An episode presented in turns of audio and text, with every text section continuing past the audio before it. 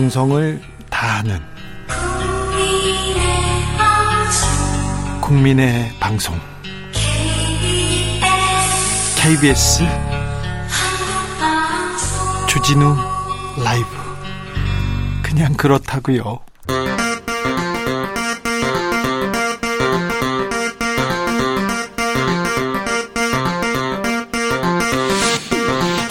주진우 라이브.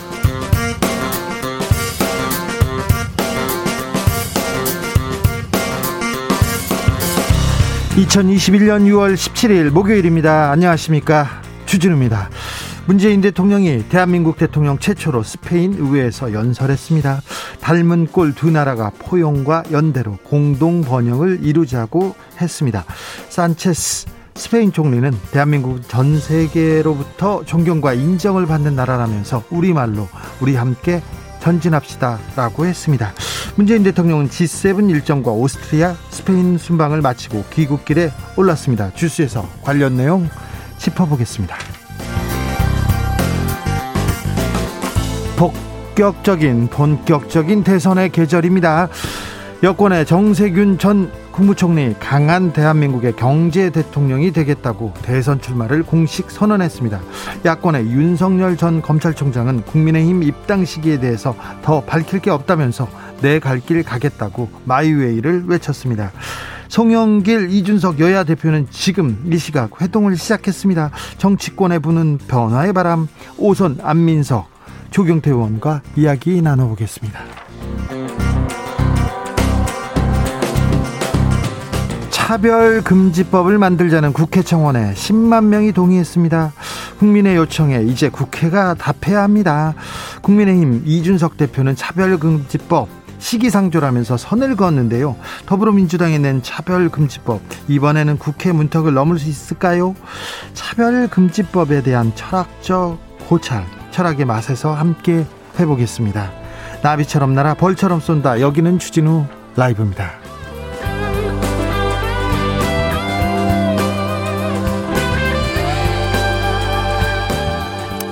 오늘도 자중자애, 겸손하고 진정성 있게 여러분과 함께 하겠습니다. 코로나 백신 하반기 접종 계획이 발표됐습니다. 사십 대는 언제 맞지? 오십 대는 언제인지? 백신 언제 맞을 수 있는지 잠시 후 인터뷰에서 자세한 내용 알아보겠습니다. 그러니까 귀 좀 끝 세워주십시오. 아, 그리고 백신 접종하고 오신 분들 계신가요? 알려주십시오. 백신 후기 들어보겠습니다. 샵 구칠삼공, 짧은 문자 오십 원, 긴 문자는 백 원입니다.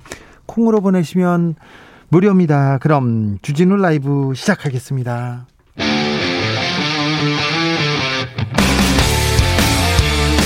탐사보도 외길 인생 이십 년, 주 기자가 제일 싫어하는 것은?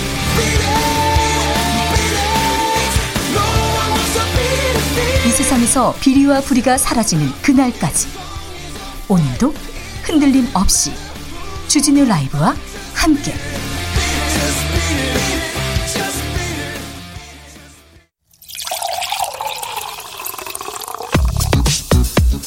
진짜 중요한 뉴스만 쭉 뽑아냈습니다. 주 라이브가 뽑은 오늘의 뉴스 주스.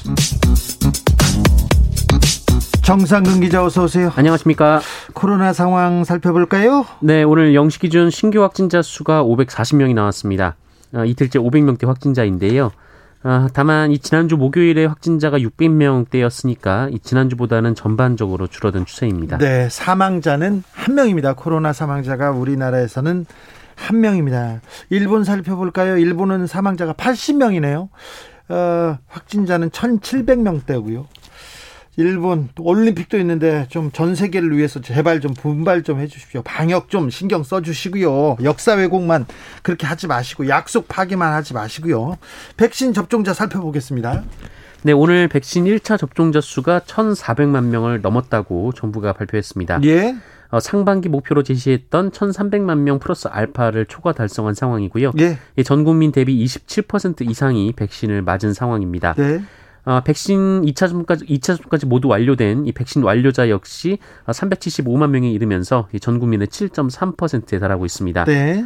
특히 육십 세 이상 고령층의 일 차 접종률은 칠십육 점 사 퍼센트에 이르는데요. 효과가 아주 커요. 네, 이 백신 일 회 접종 후 이 주 경과 시 감염 예방 효과는 팔십사 퍼센트, 사망 예방 효과는 백 퍼센트로 백 퍼센트입니다. 네, 이 고위험군 보호 및 감염 취약시설 내 전파 감소 등 접종의 효과가 나타나고 있습니다. 백신을 맞고 죽은 사망한 사람은 없습니다. 그러니까 백신이 얼마나 효과적인지 알 수 있습니다. 정부에서 아, 걱정 말라고 걱정 말라고 얘기하는데 목표를 계속 초과 달성하고 있습니다. 그리고 취약계층은 팔십육 퍼센트 이상, 그리고 홈리스들도 삼십 퍼센트가량 지금 접종을 했습니다. 그러니까 착착 지금 진행되고 있다는 소식 전합니다. 삼 분기 백신 계획, 접종 계획 나왔어요. 네, 이 정부는 오늘 이 코로나 예방접종 삼 분기 시행 계획을 발표했습니다. 예. 어, 이에 따르면 칠월에는 이 대학 수학능력시험 수험생과 이 삼십 세 이상 어린이집 유치원 및 이 초중고등학교 교직원, 그리고 오십 대가 맞게 되고요.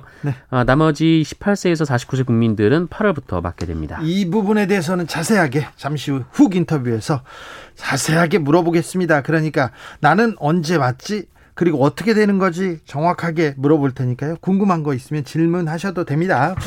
문재인 대통령이 스페인 의회에서 연설을 했습니다. 네, 스페인을 국빈 방문 중인 문재인 대통령이 현지 시간으로 십육 일 오후 스페인 상원을 찾아 연설을 했습니다.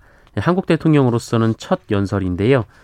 문재인 대통령은 이 자리에서 스페인과 한국은 포용과 상생, 연대와 협력으로 새로운 도전에 함께 대응하며 공동 번영의 미래를 열어갈 것이다 라고 밝혔습니다. 또한 스페인과 한국은 놀라울 정도로 닮았다라면서 양국 국민이 이십 세기의 내전과 권위주의를 극복하면서 완전한 민주주의 국가로 거듭났고 또 민주주의의 힘으로 코로나십구 위기를 극복해 나가고 있다라는 점을 닮은 꼴로 꼽았습니다. 예. 앞서 문재인 대통령은 페드로 산체스 스페인 총리와 회담을 하기도 했는데요. 어, 그린, 디지털 분야와 이 건설 등에서 협력을 확대하기로 했고요. 어, 양국 관계를 전략적 동반자 관계로 격상하기로 했습니다. 이제 문재인 대통령 순방을 마치고 한국행 비행기에 올랐다고 합니다. 김기현 국민의힘 원내대표가 오늘 교섭단체 대표 연설을 했습니다. 네, 이 김기현 원내대표는 연설을 통해서 청와대와 여당을 꼰수기로 지칭을 했는데요. 꼰수기요? 네, 꼰대 수구 기득권의 준말입니다. 이거 꼰대 수구 기득권 원래 국민의힘이 이 트레이드마크처럼 가져가던 얘기인데 뭐라고 하면서 이 얘기를 했습니까? 네, 어, 이제 민주당이 더 꼰대 정당이다 이렇게 비판을 했는데 예? 어떻게 미래를 맡기고 또 꼰수기가 어떻게 민생과 공정을 챙기겠냐라면서 이 국민의힘은 앞으로 가치, 세대, 지역, 계층의 지지를 더하는 덧셈의 정치를 펼치겠다라고 주장했습니다. 또한 이 민주화를 성취한 세계 십일 위 경제 대국임에도 불구하고 국민의 삶은 점점 힘겨워지고 있다라면서 이 부동산은 지옥이고 경제는 폭망이라고 주장했습니다. 또한 현 정부가 지난 정부보다 우월한 지표가 몇 개나 되느냐라고 주장을 하기도 했고 또 코로나십구 관련해서는 백신 조기 확보와 접종 골든타임에 실기했다며 이를 인정하고 사과하라라고 요구했습니다. 우월, 현 정부가 지난 정부보다 우월한 경제지표가 몇 개나 되냐 그렇게 얘기하는데 지금 경제지표도 낮고 수출도 더 잘 되고 있고 코스피 지수도 훨씬 낮고 그런데요, 부동산은 지옥, 경제는 폭망. 아무리 야당 대표니까 뭐 연설을 한다고는 하지만 굉장히 강경한 발언을 쏟아냈습니다. 꼰대 수구 기득권이요. 자, 국민의힘에서 사무총장으로 한기호 의원 지명했습니다. 네, 이 국민의힘이 사무총장의 삼 선의 한기호 의원, 그리고 정책위 의장에는 역시 삼 선의 김도읍 의원을 확정했습니다. 군인 출신 한기호, 그리고 검사 출신 김도읍입니다. 맞습니다. 오늘 오전 최고위원회와 의원총회를 열어서 장, 다, 주요 당직 인선을 확정했는데요. 네. 어, 그런데 한기호 의원은 과거 막말 논란에 휩싸인 바가 있습니다. 어우, 막말의 뭐 대표 주자 중에 한 분이죠. 네, 지난해 일월 이 자신의 에스엔에스에 이 청년 실업 해결 방법이라는 제목의 글을 올렸는데 네. 어, 그 해결 방법이 어, 복무 기간을 군 복무 기간을 이십사 개월로 늘리면 십만 명을 취업시킬 수 있다라는 것이었습니다. 군 복무 기간을 늘리자, 이게 국민의힘 사무총장의 실업 대책입니다. 네, 그리고 지난 이천십사 년 세월호 침몰 이후에 어, 이제부터 북괴 지령에 놀아나는 좌파단체와 좌파 사이버 테러, 테러리스트들이 어, 정부 전복작전을 전개할 것이라고 주장하기도 했습니다. 어, 또 강원도 인제 최전방부대에서 임신 중 과로로 숨진 여군이 순직 처리되자 이 그분에게도 상당한 귀책 사유가 있다라는 말을 했다가 이 국회 국방위원회 새누리당 간사직을 반납하기도 했습니다. 이런 분이 국민의힘 사무총장으로 이렇게 어, 지명됐습니다. 자, 윤석열 전 검찰총장, 국민의힘에 조금 불쾌한 것 같아요. 네, 윤석열 전 검찰총장 측 이동훈 대변인은 오늘 취재진에게 보낸 메시지를 통해서 윤석열 전 검찰총장은 국민을 통합해서 국가적 과제를 해결할 수 있는 큰 정치만 생각하겠다라며 어, 여야의 협공에는 일절 대응하지 않겠다라고 밝혔습니다. 어, 그러면서 내 갈 길만 가고 내 할 일만 하겠다라고도 했는데, 이 관심 가는 대목은 여당을 비판한 것이 아니라 그 여야의 협공이라고 표현을 한 것인데요. 최근 국민의힘에서도 그 윤석열 전 총장의 입당을 압박을 하기도 하고, 또 이 자신의 정책과 의견을 직접 나와서 밝혀야지 이 본인이 원하는 메시지만 전원을 통해서 내보내서는 안 된다, 이런 지적이 나온 바 있습니다. 어, 이준석 국민의힘 대표도 비슷한 얘기를 했었는데요. 어, 오늘 윤석열 전 총장 측 발언에 대해서 이준석 대표는 이 잠재적인 우리 당과 야권의 대선 후보라면서 윤석열 전 총장과 이견이 자주 노출되는 것은 피하려고 한다, 이 비슷한 점을 많이 강조할 것이다 라고 밝혔습니다. 윤 전 총장 측 이동훈 대변인, 대변인의 얘기인 거죠? 네네. 네. 언제까지 이렇게 대변인을 내노, 내서, 내세워서 이렇게 입장을 전하는 것이 우리 정치사에서도 조금 드문 일이죠. 네. 언제 직접 나오는지 보겠습니다. 정세현, 저, 정세균 전 국무총리 대선 출마 선언했습니다. 네, 오늘 정세균 전 국무총리는 강한 대한민국 경제 대통령이라는 슬로건을 앞세워서 이 대선 네. 출마를 공식 선언했습니다. 서울 마포구 상암동 누리꿈스퀘어에서 출마 선언식을 했는데요. 이 대한민국의 모든 불평등과 대결하겠다라면서 이 대한민국의 모든 격차를 척결하고 절망을 도려낸 그 자리에 희망의 꿈을 심을 수 있다면 모든 여생을 기꺼이 바치겠다라고 말했습니다. 이 정세균 전 총리는 이와 함께 세 가지 구상을 소개했는데요. 일단 선진국을 쫓아가는 것이 아니라 전 세계에 이 한국을 따르자는 이 팔로우 코리아 붐을 만들어야 한다라는 것과 이 소득 사만 불 시대에, 아, 그리고 돌봄이 강한 대한민국을 제시했습니다. 아, 우리 코로나 사령탑이었지 않습니까? 전 국무총리로, 총리로. 그런데 대선 출마했습니다. 대선 출마해가지고 선풍적인 바람을 일으킬 것 같았는데 바람이 아직 일지 않고 있는 것 같아요. 네, 어떻게 정세균 총리가 어떻게 행보를 보이는지 좀 지켜보겠습니다. 음. 어, 굉장히 좀 놀랐어요. 군에서, 취사장에서 로봇을 도입할 예정이라고요? 조리 로봇을? 네. 이게 코로... 무슨 내, 내용이죠? 네, 이 코로나십구로 이 격리 장병 급식 지원까지 맡아야 해서 이 군부대 조리병들의 업무가 상당히 과중, 가중되고 있는데요. 그 뉴스는 좀 들었죠. 네, 이 조리병의 업무 부담을 덜기 위해서 이 조리용 로봇 등 장비가 투입될 예정이라고 합니다. 어, 국방부는 조리병들의 이 부담 경감을 위해 현대화된 조리기구를 이 조리 현장에 도입, 도입하겠다라고 밝혔는데요. 이 요리 시간을 단축하고 이 구이류 그리고 찜류 요리가 가능한 이 오븐기를 올 연말까지 분대, 소대급 취사장을 포함해서 이 모든 취사장에 설치할 예정이고요. 또 야채류를 절단할 그 야채 절단기, 그리고 이 취사장 청소에 필요한 고압 세척 청소기도 보급될 예정입니다. 조리병 부족하다고 이 문제를 좀 해결하기 위해서 이런 로봇 얘기를 하는 건가요? 네, 뭐 그런 것도 있고, 워낙 이제 많은 양을 만들다 보니까 좀 부담을 덜어주겠다라는 건데요. 특히 이제 튀김처럼 위험도가 높고 또 체력 소모가 많은 이 반복적인 업무에도 이 민간에서 활용되는 조리용 로봇이 시범 도입될 예정이라고 하고요. 또 조리병 문제를 해결하기 위해서 육군과 해병대에 조리병 천 명을 추가 투입할 예정이고, 이 민간 조리원의 정원과 업무도 확대된다고 군은 밝혔습니다. 네. 군대에서 여러 가지 아이디어를 내고 있는 것 같습니다. 그런데 조리 로봇이라 이게 아 참 조리병들한테 조리 돌림 당하지 않을까 그런 생각도 해보고요. 아 이게 맞는 대책인가 참. 아, 이 문제도 지켜보겠습니다. 그리고 어떻게 진행되는지 저희가 또 어, 보도해드리겠습니다.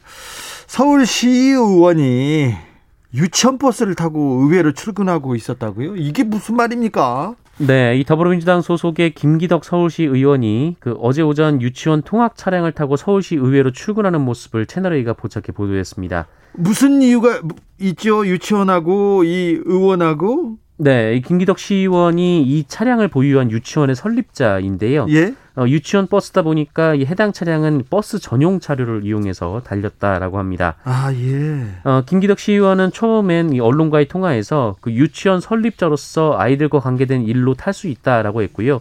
이 출퇴근용으로 사용한 것이 아니다라고 부인을 했습니다만, 네? 어, 뭐 그렇게 하자니 너무 서울시 의회와 가까운 곳에서 내려서 또 걸어서 서울시 의회로 들어갔고요. 또 하루 이틀 포착된 것도 아닙니다. 많이 포착됐어요? 네. 어, 결국 김기덕 시의원은 입장문을 내고 많은 심려를 끼쳐 죄송하다라면서 다시는 이런 일들이 없도록 세심하게 성찰하며 더 발전적인 의정활동에 전념하겠다라고 말했습니다. 네. 네, 한편 김기덕 의원은 삼선 시의원이고요. 네. 서울시의회 부의장이기도 합니다. 사과했군요. 네. 터키에서 한국인 여성을 고문한 한국인 남성이 있었습니다. 근데 중형을 구형받았어요. 네, 이 터키에서 여성을 감금하고 고문하며 이 성적 착취를 가한 사십 대 남성이 붙잡혔습니다.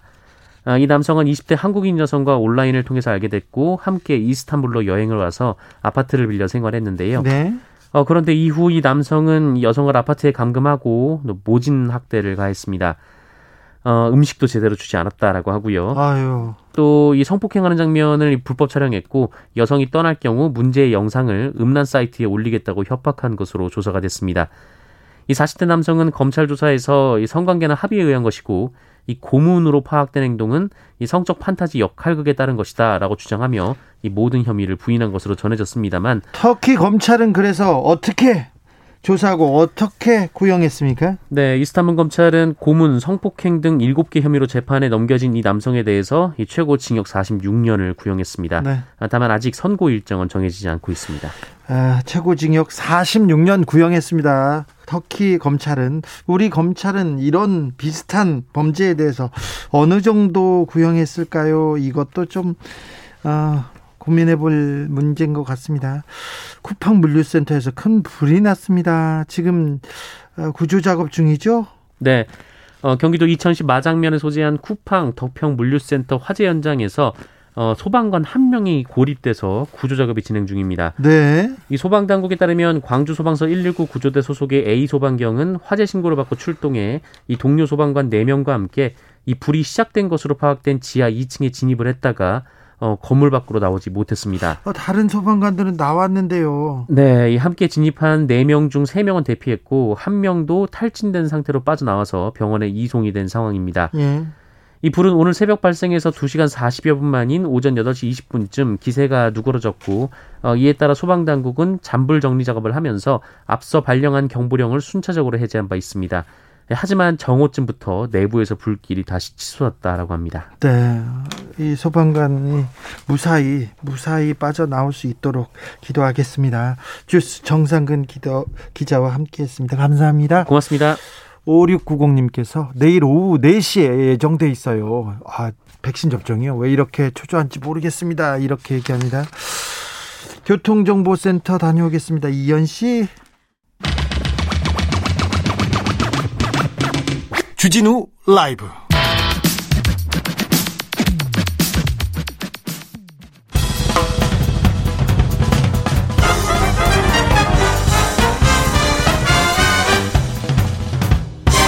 훅 인터뷰, 모두를 위한, 모두를 향한, 모두의 궁금증 훅 인터뷰. 오늘까지 천사백만 명이 코로나 백신 접종 마쳤습니다.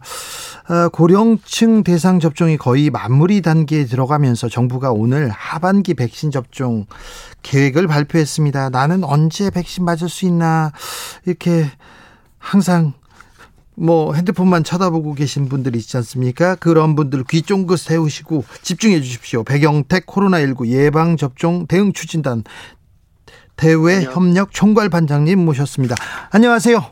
네, 안녕하세요. 질병청의 백영택입니다. 네, 고생 많으십니다. 아닙니다. 우리 국민 여러분께서 많이 응원해 주시고 그래서 함께 힘내서 열심히 일하고 있습니다. 네, 국민들이 열심히 응원하고 있습니다. 고생하신다고.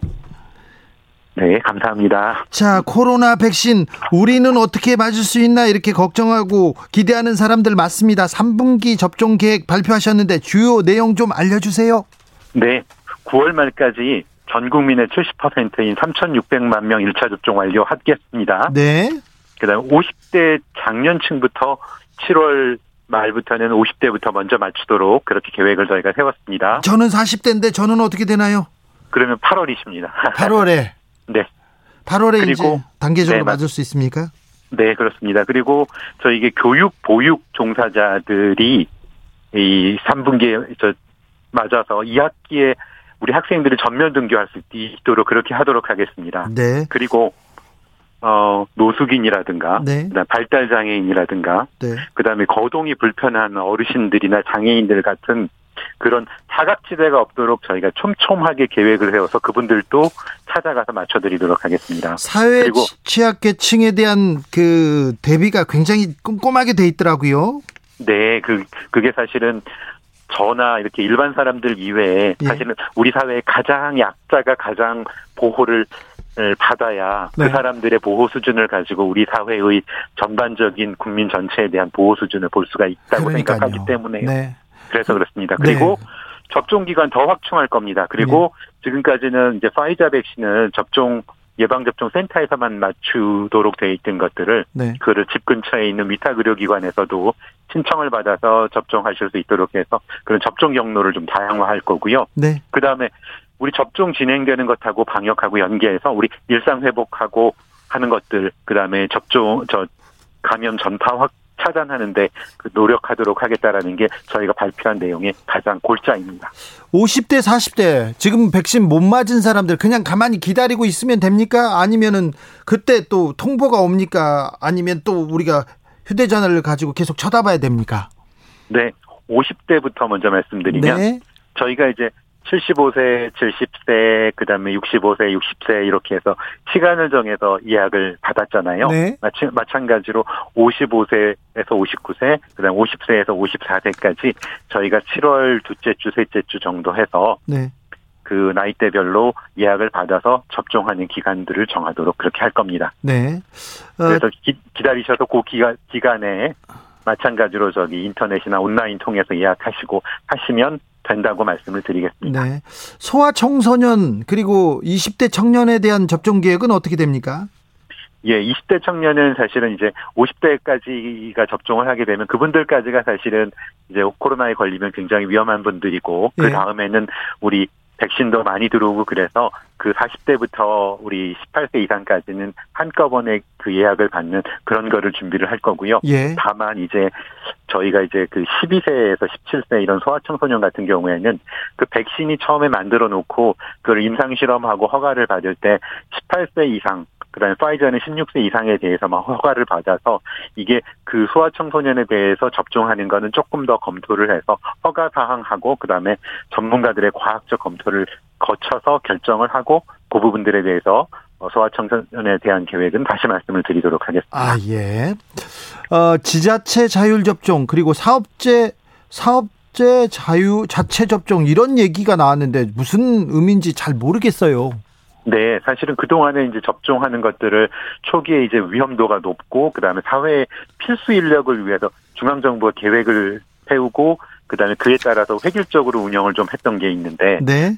지자체별로 보면, 어느 지자체는 예를 들면 대상자가 뭐 특정 연령대나 아니면 특정 그룹이 좀 많거나, 아니면 조금 여기는 방역을 잘하고 있거나, 어디는 조금 우선적으로 접종해야 될 사람이 많거나 이런 지자체별로 조금씩 특성이나 방역 상황이 다르거든요. 네. 이런 것들을 감안해서 지역에서 자기네들 자체 계획을 좀 만들 수 있도록 하는 룸을 좀 주겠다라고 하는 게 지자체에 대한 자율권을 주겠다는 거고요. 네.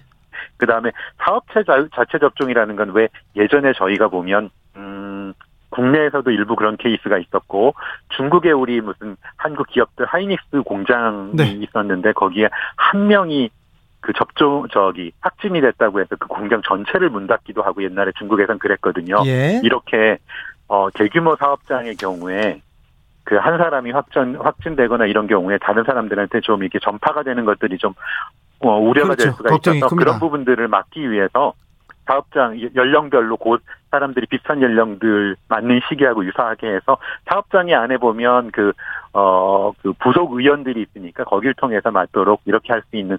그런 것들을 좀 마련하겠다라고 하는 게 사업체 자체 접종입니다. 예. 어, 칠월부터는 백신 교차 접종한다고 이렇게 얘기하셨는데 그런 결정 내리셨는데 아스트라제네카 백신이 좀 부족해서 화이자하고 이렇게 교차 접종하는 겁니까? 사실은 저희가 음, 지금까지는 백신들이 저희 계획대로 다 차근차근 들어왔어요. 네. 그러다가 이제 음, 마지막으로 지금 코박스를 통해서 유월 말에 도입할 예정이었던 아스트라제네카 백신 한 팔십만 어, 명분이 만 회분이 그게 물량 도입, 물량이 조금 늦게 도입이 된다라고 연락이 왔습니다. 그 예. 이유가 뭐냐 하면 코박스는 전 세계에 다 같이 백신을 맞아서 전 세계가 다 안전하게 만들자라고 얘기하는 거고, 특히 유월 말까지는 전 세계적으로 모든 나라의 인구의 삼 퍼센트는 백신을 맞추도록 하자라고 했는데, 지금 보니까 아프리카의 뭐 많은 나라들의 경우에는 사실은 영 점 일 퍼센트, 그러니까 삼 퍼센트에 못 미치는 나라들이 많아서 예. 그러니까 코박스에서 저희한테 알려주기를, 한국은 그래도 지금 빠른 속도로 백신을 접종하고 있으니 코박스의 이 물량은 조금 어려운 다른 나라에 먼저 좀 보내주면 좋겠다라고 양해를 구해서, 그래서 그 부분들을 어 제외하다 보니까 그게 저희가 어 삼월 달 이렇게 아스트라 일 차를 맞고 이 차를 맞으실 차례가 된 분들이 칠월 달에 맞으시는 분들을 위해서 도입하려고 했던 부분들이 조금 문제가 있어서 네. 그래서 그런 분, 분들에 대해서는 어, 다른 백신으로 교차해서 접종을 하려고 하는 거고요. 사실 외국에서 독일이나 프랑스, 캐나다 이런 나라들에 보면 일 차는 아스트라제네카를 맞고 이 차는 엠알엔에이 백신, 저희가 얘기하는 화이자나 모더나 백신을 교차해서 접종을 하고도 있고, 효과가 그런 경우에 매우 효과도 예, 좋다고 얘기를 하고 예? 그다음에 안전성에 대해서도 특이한 이상 반응이 뭐 다른 거에 대해서 더 많, 많지 않다라는 결국 외국의 그런 결, 저기 연구 결과들이 나와서 네. 그런 것들을 바, 바, 어, 감안해서 저희가 하고, 물론 이제 전문가들하고 저희가 논의를 했고, 전문가들은 기본적으로 이제 임상실험했던 결과들이 일 차하고 이 차를 같은 거를 하라고 했기 때문에 네. 그게 원칙이지만 어, 지금 그 코박스의 그러한 요청들을 감안한다고 하면 일단 한 번 이 칠월 달의 경우에는 일 차하고 이 차를 좀 교차해서 접종하는 것도 외국의 사례를 보니 안전성이라든가 효과의 문제는 없는 것 같다라고 하셔서, 일단 칠월 달에 이 차를 맞으시는 분들의 경우에 일부 그렇게 어, 교차 접종을 진행을 하려고 발표를 드렸습니다. 네. 저는 백신 빨리 맞고 싶어요 하면서 자녀 백신 구하, 구하려고 노력하시는 분들 많은데요. 진짜 쉽지 않더라고요. 어, 근데 사실 요즘에는 조금 많이 좋아졌더라고요. 계산을 해보니까. 예. 어, 어제, 그러니까 오늘 영 시 기준으로 해서 예. 지금 한 백십만 명 정도가 잔여 백신으로 접종을 하신 거예요. 아, 그래요? 네. 그리고 사실은 저희, 제 사무실 옆에 있는 사무실에도 네. 저희 직원들 중에서도 두 분 정도가 어제 잔여 백신 맞고 오셨거든요. 제 주변에도 많이 맞았어요. 저는 못 맞아서 제가 서운해서 그래요. 안타까웠어요.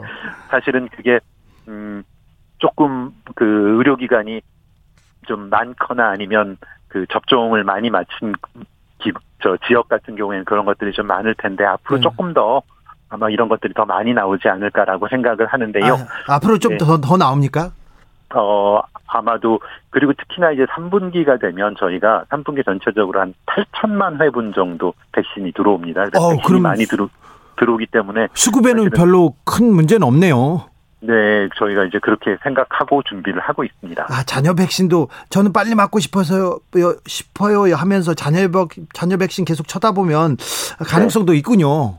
그럼요, 그렇습니다. 지금 하루에도 그 저희가 에스엔에스를 통해서 맞으신 분들이 뭐 그러니까 누적하면 한 십육만 오천 명 정도 되시더라고요. 예. 초기에는 그게 저희가 어, 사전 예약을 하셨거나 전화 예약하셨던 분들을 우선적으로 하다 보니까 에스엔에스를 통해서는 잘 안 됐는데, 요즘에는 저희가 그런 것들을 제도 개선을 해서 에스엔에스 통해 가지고 네. 아까 말씀드렸던 저희 사무실 옆에 사무실 분들도 네. 다 그 에스엔에스를 통해서 네. 어, 저 잔여 백신 예약을 하시고 맞으신 거거든요. 제 친구 중에 김호준, 정봉주도 다 잔여 백신 맞았는데 저만 못 맞아가지고요. 제가 서운하거든요.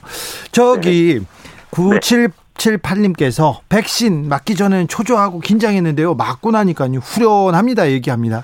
사오구이님께서는 접종 나이 기준은 만인가요, 우리나라 나이인가요? 저는 우리나라 나이로 오십 세인데 만으로는 사십구 세라 이렇게 얘기하는데, 아 어떡하죠. 우리가 그, 그 모든 분들한테 좀 더 혜택을 드리고 싶은데 사실은 정부에서 하는 일들이 다 만 나이를 기준으로 하기 때문에 그렇죠. 네, 네. 네. 어떻게 할 걸 뭐 어쩌 그 만으로 해야죠, 뭐, 당연히. 네.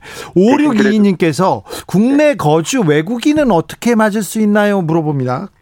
예, 국내 거주 외국인들도 우리 국민들하고 동일한 기준으로 맞습니다. 아, 동일한 기준으로요? 네. 나이가 그렇게 되면 신청하실 수? 네, 맞습니다. 신청할 그래서 수 이미 있습니까? 지금 칠십오 세 이상 외국인들, 네? 그 다음에 육십 세 이상 외국인들은 국내에서 이미 접종을 하고 있습니다. 아, 네. 어, 백신 접종 효과는 좀 잘 나타나고 있나요? 일 차 접종 후에 의미 있는 예방 효과가 확인되었습니까? 네, 그렇습니다. 일 차 접종하고 나면 한 팔십사 퍼센트 이상 감염 예방, 예방 효과가 있고요. 네. 그 다음에 특히, 어, 취약시설, 요양병원이나 요양시설 이런 데, 어, 저, 백신 접종하시고 난 다음에 보니까, 네. 감염 예방 효과가 한 팔십칠 퍼센트 이상 되고, 특히 사망 예방은 거의 백 퍼센트 효과가 나타나고 있더라고요. 그래서 네. 이 부분들 효과는 믿으시고 맞으셔도 될 것 같습니다. 네, 효과는 확실하다. 네. 네. 어, 잔여 백신, 아니, 백신을 맞고 나서 좀 부작용 걱정하는 사람도 있고, 그런데 그 부분은 어떻게, 큰 걱정은 안 해도 됩니까?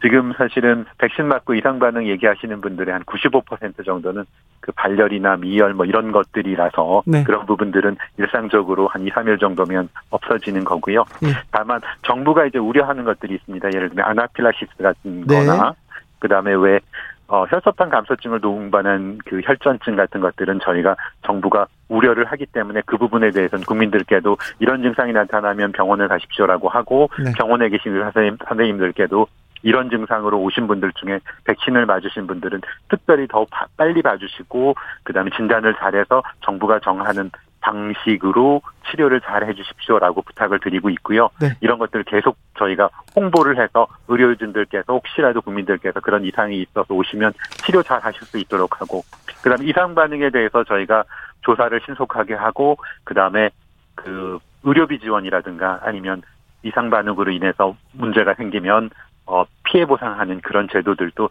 저희가 빨리빨리 결정해서 국민들께 혜택이 빨리빨리 돌아갈 수 있도록 그렇게 하겠습니다. 천사백 명, 사백만 명 이상이 그 백신 접종을 마쳤는데, 그래도 백신 접종 오류 사례가 조금 있긴 합니다. 백여 건이어서 많지는 않다고 해도 이거 오류는, 오류는 나면 안 되는데 좀 보완책도 마련되고 있습니까? 네, 그렇습니다. 사실은 그 오류 사례 난 것들에 대해서는 정말 송구스럽게 생각하고, 그래서 정부에서도 그 현장에 계신 의료진들이 어 계속 교육을 받으실 수 있도록 하는 그런 부분들도 계속 노력을 하고 있고요. 그다음 네. 의료계랑 계속 그 안전 접종할 수 있도록 하는 민간 협의체 만들어 가지고 계속적으로 정부가 오접종 최소화를 위해서 어 여러 가지 실행 방안들을 마련하면 그것들을 현장에 계신 의료진들께 알려드리고요. 네. 그다음에 오접종 사례가 나면 빨리 합동조사하고 재발 방지하도록 하는 것들, 네. 그다음에 이상반응 신고나 보고 체계를 계속적으로 강화를 해나가고 있습니다. 네, 아, 언제쯤 해외여행 갈 수 있을까 이렇게 생각하는 분들 많습니다. 백신 접종하면 이 자가격리가 면제되고 해외여행 갈 수 있습니까? 언제쯤 이런 그 좀 자유로운 여행이 가능할까요? 예, 저희가 사실은 오월 오일부터 국내에서 이 차까지 완전히 접종하고 이 주가 지나시면 해외를 나갔다가 들어오시면 음, 국내에서 자가격리는 안 합니다. 네. 다만 문제가 어떤 게 있냐면, 예를 들면 내가 다른 나라를 갔을 때 그 나라에서 자가격리를 할 수가 있잖아요. 네. 그래서 우리나라도 안 하고 그 나라도 안 하고 하도록 정부가 방역, 우리나라 정도 이상의 신뢰를 가지고 있는 방역 신뢰 국가와 단체 여행을 갈 수 있도록 하는 여행 안전 권역, 트래블 버블이라고 하는 것을 네. 추진을 하려고 합니다. 그래서 네. 상대 국가하고 정부 간의 협의를 통해서 우리나라 국민들이 예방 접종하시고 그 나라에 가시면 그 나라에서 자가격리 안 하고 계시다가, 그리고 한국에 돌아오시면 돌아오셔서도 자가격리 안 하도록 그런 것들을 어, 정부 간의 노력을 하고 있어서 이런 부분들은 조금 더 구체화가 되면 발표를 드리도록 할, 할 거고요. 네. 그 부분에 대해서는 정부가 이제 어, 예방접종 완료자 대상으로 이제 단체 여행을 해서 네. 상대국하고 협의해가지고 이런 혜택들을 만들려고 지금 하고 있다라고 일단 말씀드리겠습니다. 알겠습니다. 삼칠이육 님께서 잔여 백신 있다고 톡이 오는데요. 손이 느려가지고 매일 놓칩니다. 빨리 낚아채는 노하우는 없나요? 아, 네. 사실은 저희가 잔여 백신 만들 때 두 가지 방식으로 만들었거든요. 하나는 뭐냐면, 왜 저희 그 카, 카카오 택시 같은 거 하면 네. 저희가 신청을 하면 택시 기사님들한테 보내드리잖아요. 네. 그 중에서 제일 먼저 어, 저 제가 그 손, 손님 받을게요 하는 그런 경우, 그런 방식으로도 만들고, 네. 두 번째는 지도 안에 의료기관들을 표시해서 거기에 예를 들면 하나라도 잔여 백신이 있으면 일이라고 표시하고 없으면 영으로 표시해서 일이라고 표시되어 있는 것을 빨리 클릭하시도록 이 두 가지를 하는데요. 네. 두 가지 다가 사실은 말씀하신 대로 특히 젊은 사람들이 그 빠르죠. 잘하도록 네. 네, 특화되어 있더라고요. 그래서 저희 아까 말씀드렸던 우리 사무실 직원들은 어떻게 했냐면 네. 약간 좀 어, 의료기관은 좀 있는데 사람들이 많지 않은 지역을 거기다가 신청을 하셨더라고요. 아, 예, 알겠습니다. 네, 그런 것들도 좀 고민 한번 해보시면 중요한 좋을 것 정보네요. 같습니다. 아무튼 잔여 백신이 조금 있으면 더 많이 풀리고 앞으로는 좀 더 쉽게 잔여 백신 신청할 수 있다는 거죠. 네, 그렇게 될 겁니다. 알겠습니다. 마지막으로 국민들한테 자 백신에 대해서 궁금하거나 아우 걱정이 있는 사람들한테 당부의 말씀 부탁드리겠습니다. 네, 먼저 감사의 말씀을 드리려고 합니다. 저희가 이제 일 차 접종 완료자가 천사백만 명 넘었는데 이게 결국 국민 네 명 중에 한 분은 맞으신 거거든요. 네. 동참해 주신 국민들께 감사드리고요. 그다음에 일선 보건소에 계신 분들, 그다음에 의료기관에 계신 분들, 힘든 데에도 열심히 해 주신 분들, 분들께 감사드린다는 네. 말씀드리고요. 저희도 감사합니다. 두 번째는 조금만 조심해 주십시오라는 말씀을 드리고 싶어요. 뭐냐면 네. 점점 예방접종률이 높아가고 있는데 사실은 그래도 실내에서 마스크 착용이라든가 의심 증상이 있으면은 다중이용시설 이용 안 하고 검사받고 이런 것들을 잘 이런 기본 방역수칙은 잘 지켜주십시오라는 말씀을 드리고 특히나 이제 마지막 그 저희가 이제 집단 면역 형성하기 그 즈음에는 많은 분들이 조금 뭐라 그러죠 이 방역이나 이런 것들에 대해서 긴장을 네. 네 그럴 수가 있어서 마지막까지 어, 실내 마스크 착용이라든가 이런 그 기본적인 방역 수칙은 철저하게 지켜 주십시오라는 것을 다시 한번 당부드립니다. 네, 어, 지금까지 말씀 감사했습니다. 네, 네 고생, 감사합니다. 고생이 많은 줄 압니다. 어, 저, 국민들이 감사해하고 있다는 것도 꼭 알아주십시오. 네, 그렇지 않아도 사실 한 가지 말씀드리면 저희가 엊그저께 편지를 한 통 받았어요. 네. 제가 직접 받은 건 아니고 우리 청장님 앞으로 어떤 분이 편지를 보내주셨더라고요. 네. 근데 편지 내용이 편지가 굉장히 두툼해서 열어봤더니. 아, 저기 어르신인데 백신 맞게 해주셔서 대단히 고마웠다라는 얘기들을 네. 쭉 두 장 정도를 써주시고 네. 그 안에 왜 두툼했나 봤더니 돈을 어, 돈을 삼십만 원을 넣어 보내셨더라고요. 네. 이게 내가 맞은 백신 값이고 너무 고마워서 보냈다라고 하셨는데 네. 저희가 사실은 뭉클했지만 네. 편지만 감사하게 받고 그 돈은 돌려드리. 이라고 지금 보내드렸거든요. 네. 그래서 국민들께서 그렇게 늘 응원해 주셔서 저희가 더욱 힘을 내서. 열심히 하고 있다라고 말씀드립니다. 알겠습니다. 응원하고 지지하고요. 그리고 감사합니다. 감사합니다. 백영택 대외협력총괄반장이었습니다. 나비처럼 날아 벌처럼 쏜다. 주진우 라이브.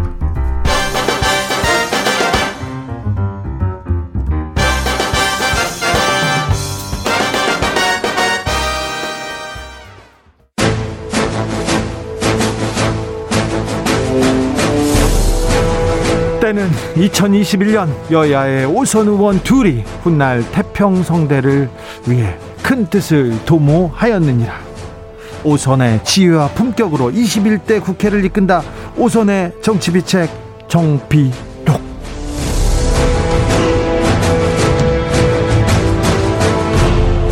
소년급제 하지만 줄서기 정치 거부해왔습니다. 대한민국 국회를 이끄는 쌍두마차입니다. 수도권 내리오선 안민석 더불어민주당 의원 오셨어요. 네, 안민석 의원입니다. 영남권 내리오선 조경태 의원님 어서 오세요. 네, 반갑습니다. 국민의힘 대표에 딱 출마를 했습니다. 네, 아름답게 마무리했습니다. 네, 한마디 해주십시오, 조경태 의원님. 네, 많은 국민들과 또 당원들을 만날 수 있는 아주 뜻깊은 시간이었던 것 같습니다. 어, 저에게 많은 성원을 보내주신 국민들과 당원들께 특히 어, 청년분들이 이번에 저에 대한 어, 호감도가 좀 높았다고 하더라고요. 네. 예. 그래서 거기에 대해서 상당히 감사하게 생각을 하고 있습니다. 조경태 수정에 대한 청년들의 호감이 높습니다. 그리고 지지도 높았어요. 그런데 감사합니다. 네. 이 방송에서 항상 조경태 의원과 저를 소개할 때 네. 소년급제 표현을 쓰지 않습니까? 네. 이제 그런 표현조차도 부담스러워졌습니다. 이준석 네. 태풍이 네. 예, 여의도 이준석 네. 이준석 네. 이준석 태풍이 예, 여의도 정계를 이제 강타하고 있는데요. 네. 예, 다선들 이제 정치 오래한 다선들이 자랑이 아니라 네. 흠이 되는 예, 그런 지금 세태가 이제 되어버렸습니다. 특히 우리 조경태 의원님은 이번에 저는 볼 때 그렇습니다. 떨어진 것 같, 떨어졌지만 가장 남는 장사를 했다. 일단. 네. 당대표 다섯 분 중에서 꼴찌를 면했잖아요. 이게 지금 대단한 겁니다. 오선이 꼴찌를 면했다는 게 이 태풍 속에서 대단한 내공이라고 보고요. 무슨 소리예요. 그래서 저는 꼴찌를 면해서 축하해드리고 싶은 아이, 감사합니다. 심정입니다. 조경태 의원께서 뭐 대표에 나갔는데 아무튼 젊은 사람들의 지지가 컸고요. 그다음에 많은 사람들이 또 응원했습니다. 그리고 특히 조경태 의원은 품위, 품격, 특기가 네. 현장 연설이 아주 탁월해요. 아, 그렇죠. 네, 근데 이번에 코로나 때문에 본인의 장점을 살려내지 못했지 않습니까? 네. 그래서 코로나 때문에 이준석이가 되었고 코로나 때문에 조경태가 떨어졌다. 아, 네. 아니, 제가 부족해서 있습니다. 그런 겁니다. 네.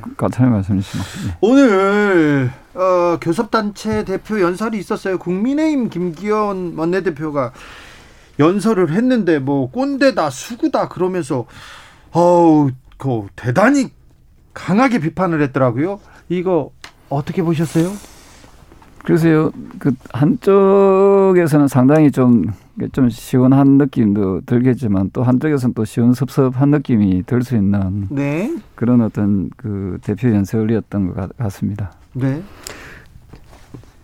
저는 참 격세지감을 느낍니다. 예. 우리가 오랫동안 그 보수정당을 꼰대당이라고 저희들이 비판을 했거든요. 그렇죠. 근데 이제 그런 보수, 야당에게 저희들이 이제 역공을 네. 꼰대 정당으로 받고 수구 꼰대라고 지금 국민의힘에서 민주당을 지적하고 있어요. 어쩌다가 이렇게 되었는지 네. 좀 저희들이 먼저 반성을 해야 될 것 같고요. 네.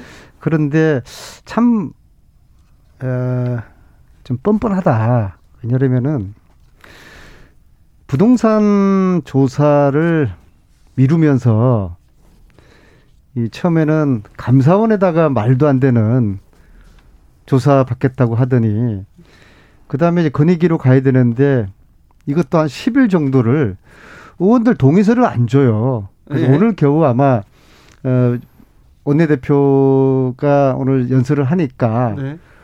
이제 더 이상 버틸 수가 없다고 느끼는지 오늘에서야 이제 동의서를 제출을 했다고 그러는데요. 이런, 이런 거에 대한 국민들에게 좀 미안하다는 그런 이야기. 정치가 염치가 있어야 되거든요. 미안한 일은 미안하다고 이야기를 해야 되는데 염치가 부족한 것 같습니다. 저는 뭐 도찐 개찐이라는 말을 일대 쓴다고 보고 있고요. 네. 물론 안민석 의원이나 저는 뭐 부동산에 대해서 아마 상당히 그 그런 부분에서 그 자유로운 네. 투기와 자유로운 그런 의원이긴 이기 때문에 전수조사도 뭐. 네, 전향적으로 빨리 해야 된다고 말씀하셨고 이야기하고 있습니다만, 네. 그래서 이제 일부 뭐 여야 의원들이 지금 부동산 투기의 의혹도 있고 또 건의위에 또 실질적으로 여당 의원들이 또 많이 걸려 있지 않습니까? 네. 이런 부분에 대해서 어, 저는 국회가 어, 좀 더 단호하게 어, 좀 더 모범을 보일 수 있는 그런 모습들로 가야 되고요. 어, 다소 늦었지만 국민의힘도 건의위에 어쨌든 이 안을 올린 그 자체가 상당히 좀 다행스럽고 긍정적으로 그렇게 해석을 하고 있습니다. 정치인 조경태나 안민석 같은 경우에는 부동산 투기 의혹을 받아라도 한번 좀 봤으면 좋겠습니다. 네. 아 그래요? 근데 저 지금 국민의힘은 열두 명의 국회의원이 있는데요. 네. 워낙 여기가 부자 정당이지 않습니까? 국민의힘 네. 쪽이. 네네네. 그리고 실제로 보면은 어. 부유하게 태어난 금수저 출신이나 네. 또 후에 돈을 많이 벌은 그런 분들이 많아요. 예. 우리나라에서 돈이 많다는 것은 돈을 많이 벌었다는 것은 대부분 부동산이거든요. 그래서 열두 명의 전수조사를 건의기에서 하게 되면은 열두 명에 백두 명. 아, 백이 명이에요. 네. 어, 죄송합니다. 네. 건의기 조사, 건의기 조사에서 자유로울 수 있는 의원이 조경태 외 몇 몇 분을 제외하고는 저는 대부분 다 걸리지 않을까. 정말 큰 판도라 상자가 열릴 것 같습니다. 그건 결과, 두려워하는 것 같아요. 결과가 나오고 일단, 보자고요. 예, 결과 나올 때까지 보자고요. 예, 예, 예, 저는 절반 정도는 걸릴 거라고 봅니다. 정치권에 새바람이 불고 있는데요. 음, 청년, 청년 정책 계속 얘기 나옵니다. 그런데 이준석 대표가 청년인 건 맞는데 어떤 청년 정책이 있는지는 모르겠어요. 그리고 민주당이 청년 이준석이 대표가 되자마자 어, 한 분은 힙합을 하고 한 분은 뭐 춤을 추고 한 분은 또 롤게임을 하고 있어요. 이게 청년 정책인지 모르겠어요. 음. 제가 잘못했다 보는 게요. 예. 정치라는 음, 거는요. 선거라는 거는 부러워하면 지는 겁니다. 아, 지금 따라해도 지는 겁니다. 안민석 의원 지금 명언 계속 나옵니다. 정치라는 것은 염치가 없어요. 염치가 있어야 된다. 정치는 부러워하면 지는 거다. 네. 이준석 바람 태풍이 네. 불죠. 네. 태풍이 일 년 내내 가는 거 봤습니까? 아, 이, 삼 일 만에. 바람이 몇 달 동안 계속 가는 거 봤습니까? 태풍과 바람은 네. 그치기 마련입니다. 예. 이럴 때일수록 저희 민주당은 잘못된 부분은 반성을 하고 인정을 하되 네. 더 과감하게 우리가 가야 될 길을 당당히 가면서 그렇죠. 변화와 혁신을 선도를 하는 그런 정치를 보여줘야 되는 그렇죠. 것인데요. 그런데 뭐 보여주고 있습니까? 그게 문제죠. 예, 그게 문제지. 예, 이준석 대표의 일시적인 저 바람을 부러워하거나 따라해서는 우리는 필패한다라고 저는 보고요. 예. 이번에 특히 이번 대선은 이공삼공의 마음을 잡는 후보가 그렇죠. 결정적으로 네. 에, 이길 수 있다고 저 보는데요. 네. 그렇지 않습니까? 사칠 보궐선거라든지 이번 이준석 바람을 통해서 나, 나타나는 게 저는 그렇게 보고 있습니다. 네. 아, 우리 엠지 세대들이 이렇게 좌절하고 이렇게 희망 없이 분노하고 있었구나. 본인들의 그런 그 절규를 지금 표출한 거라고 보거든요. 네. 그래서 이제 우리 기성세대들이 엠지 세대하고 소통하면서 그들의 이야기를 귀를 기울여야 된다는 그런 교훈을 얻었고요. 두 번째로 저희 오팔육 세대가 반성을 해야 된다고 봅니다. 왜냐하면 예. 아이엠에프 터지고서 이십 년 넘었고 대한민국의 핵심적인 사회 문제가 불평등의 문제 였지 않습니까? 그러나 네. 과연 우리 오팔육이 세상을 바꾸겠다는 정치를 하면서 이 판에 뛰어들어갔는데 불평등 이 문제를 우리가 해결하지 못하고 있는 거 아닙니까? 이 문제에 대한 집단 반성이 이제 필요하다고 봅니다. 예, 그래서 그럼 앞으로 어떻게 할 것인가? 단기적인 대책에 연연하지 말아야 된다고 봅니다. 저는 특임 장관, 구조적인 문제를 안, 에, 지속적으로 담아낼 수 있는 그런 장관은 필요하겠죠. 그런 것과 아울러 실제로 엠지가 이 사회의 주체가 될 수 있는 그러한 발판을 마련해 주는 것에 우리 기성세대가 어, 아주 적극적으로 적극적인 각오를 가지고 배를 해야 된다고 봅니다. 예를 들어서 내년 지방선거 때 저 같은 경우는 이공삼공 신인 후보자들을 적극적으로 어, 발굴을 하고 네. 또 음, 권유를 해서 네. 젊은 엠지 세대들에게 정치를 맡기는 저희들은 새 정치, 구시대 인물로는 새 정치가 어렵습니다. 그래서 어, 새로운 세대들이 새로운 정치를 펼쳐나갈 수 있는 내년에 지방선거부터 그런 기반을, 그런 기회를 여야가 함께 줄 수 있는 그러한 좀 합의, 약속, 실천을 어, 했으면 좋겠습니다. 저는 그렇게 제 지역구에서 하려고 지금 하고 있습니다. 조경태 의원님? 예, 그 어떤 여러 가지 말씀이 뭐 상당히 변화하자는 그런 뜻에는 동의하고요. 제가 이번에 토론에서 젊은 세대들에게 각광받을 수 있었던 것은 정책을 구체적으로 어, 내놓은 부분이 있었습니다. 예. 예를 들면은 어, 국적법 개정안에 대해서 어, 반대하는 입장을 어, 내놨고요. 그다음에 공정의 사다리를 위해서 사법시험 제도를 갖다 부활해야 된다 하는 주장과 그다음에 어, 교육, 교육에 대해서 어, 공정성을 개하기 위해서 대학 입시의 정시를 확대해야 된다. 네. 어, 이런 구체적인 그 어, 토론 그리고 또한 젊은 세대들이 지금 고통받고 있는 이 여러 가지 경제적인 문제에 있어서 특히 그 어, 비트코인과 관련해서는 제도권 안으로 넣어서 더 이상 그 불필요하게 피해를 입는 그런 사례들이 없어야 된다. 이런 적극적인 부분들이 저는 여야가 어, 좀 더 이걸 좀 실천하는 모습. 을 보일 때 아마 어, 어, 젊은 세대들이 어, 좀 더 관심을 가지고 좀 더 응원하지 않을까 이런 생각이고요. 국민의힘에서 이런 부분을 좀 더 주도적으로 앞장서 나가도록 하겠습니다. 그렇죠. 젊은 세대들에게 조경태 의원은 본인의 주장과 제안이 어, 아주 열화와 같은 각광을 받았다라고 본인 스스로가 이야기를 하시는 것은 아니, 좀 대체적으로 아니, 근데 조경태 의원의 청년 정책은 나왔는데 이준석 대표의 청년 정책은 아직 모르겠어요. 제가 좀 말씀드릴게요. 그러니까 우리 기성세대들이 착각을 해서는 안 되는 겁니다. 우리 나의 이야기가 기성세대들이 호감을 가지고 관심을 가지고 좋아하구나 그런 착각을 하지 말라는 것이 기, 저 젊은 엠지 세대들의 그런 이야기거든요. 예. 두 번째로 자, 비트코인을 어떻게 관리할 것인가 이 이전에 젊은 세대들의 목소리는 그런 겁니다. 왜 우리가 이렇게 비트코인이라든지 주식에 투자할 수밖에 없는가. 예? 우리의 삶이 희망이 없기 때문에 네? 정상적인 땀 흘려서 일할, 일해가지고는 우리의 미래를 보장할 수 없는 이런 네? 피폐해진 현실에 대한 이러한 구조를 알아달라는 것이거든요. 그럼 예? 우리 기성세대들은 젊은 세대들이 비트코인과 주식에 투자할 수밖에 없는 이렇게 열광할 수밖에 없는 이런 사회적인 아니, 구조. 의원님이 이런, 지금 이런, 대표 떨어진 것 같아요. 이런 정치를 구조에서 구조적으로 바꾸는